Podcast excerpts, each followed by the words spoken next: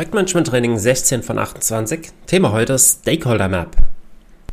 Stakeholder sind Interessensvertreterinnen und du musst die Stakeholder in dein Projekt mit einbeziehen, damit du auch erfolgreich das Projekt umsetzen kannst. Wer gehört da alles dazu? Das Management gehört dazu, mögliche Kunden, Anwenderinnen gehören dazu. Es gehören ähm, Organisationen und und äh, Abteilungen dazu, die direkt oder indirekt betroffen sind und so weiter und so fort. Die Liste der Stakeholder in einem Projekt, die kann sehr, sehr lang sein. Und äh, wenn du dir die Stakeholder betrachtest und mit ihnen zusammenarbeiten möchtest, arbeiten wirst, dann wirst du dich auf die äh, ja, relevanten, auf die Key Stakeholder fokussieren und je nachdem, was du erreichen möchtest, wirst du den Schwerpunkt auch nochmal anders legen.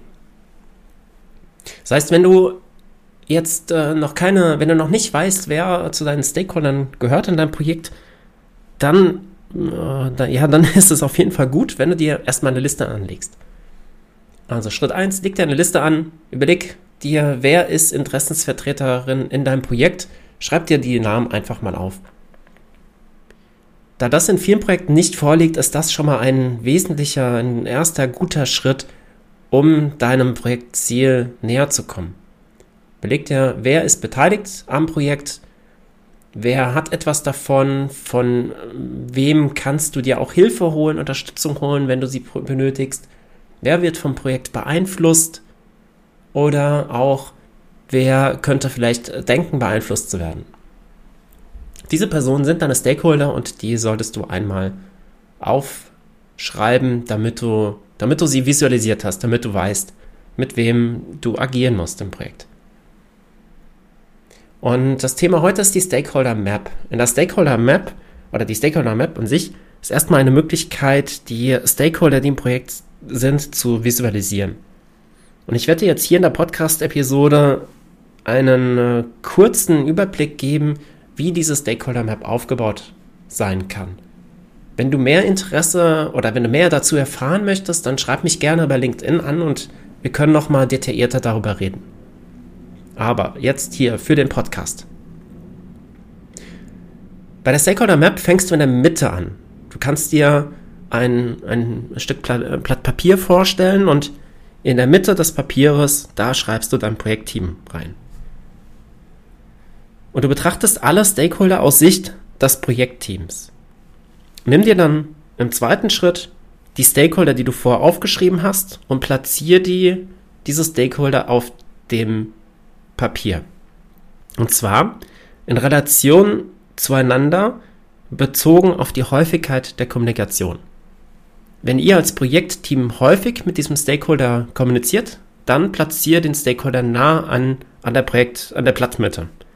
Wenn ihr weniger kommuniziert, weniger häufig, dann eben entsprechend weiter weg. Und wenn du das gemacht hast, dann hast du schon mal die Kommunikationshäufigkeit auf dem Blatt visualisiert. Als nächstes kannst du eintragen, wie viel Wissen diese Stakeholder haben. Dazu kannst du bei den einzelnen Stakeholdern einen Kreis machen. Umso größer du den Kreis machst, kannst du oben rechts in die Ecke zum Beispiel, wenn du den Namen da stehen hast, machst du oben rechts in der Ecke, machst du so einen kleinen Kreis.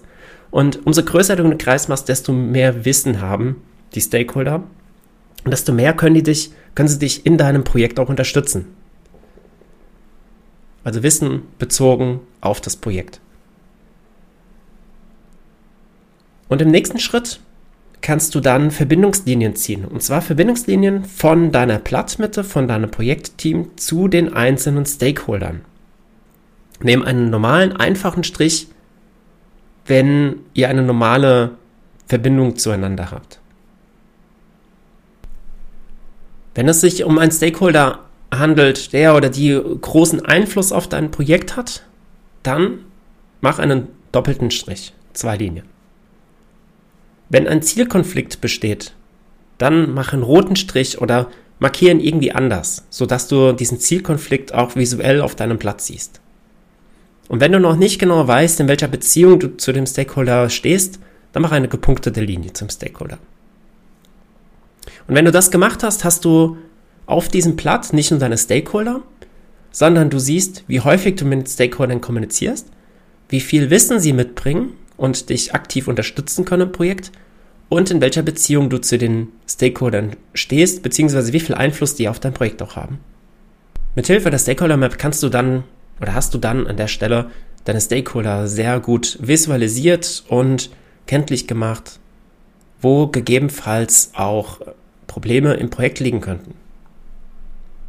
Du könntest jetzt noch mal einen Schritt weiter gehen und auch die Beziehungslinie unterhalb der, der Stakeholder untereinander dann ziehen. Also wie stehen die, die einzelnen Stakeholder zueinander? Soweit zur Stakeholder Map und wie ich vorhin schon mal sagte, wenn du da noch weitere Rückfragen hast und mehr dazu erfahren möchtest, dann schreib mich gerne an. Vielen Dank, dass du heute mit dabei warst. Viel Spaß bei der Umsetzung der Stakeholder Map und gib mir gerne Feedback dazu. Bis dann, dein Patrick.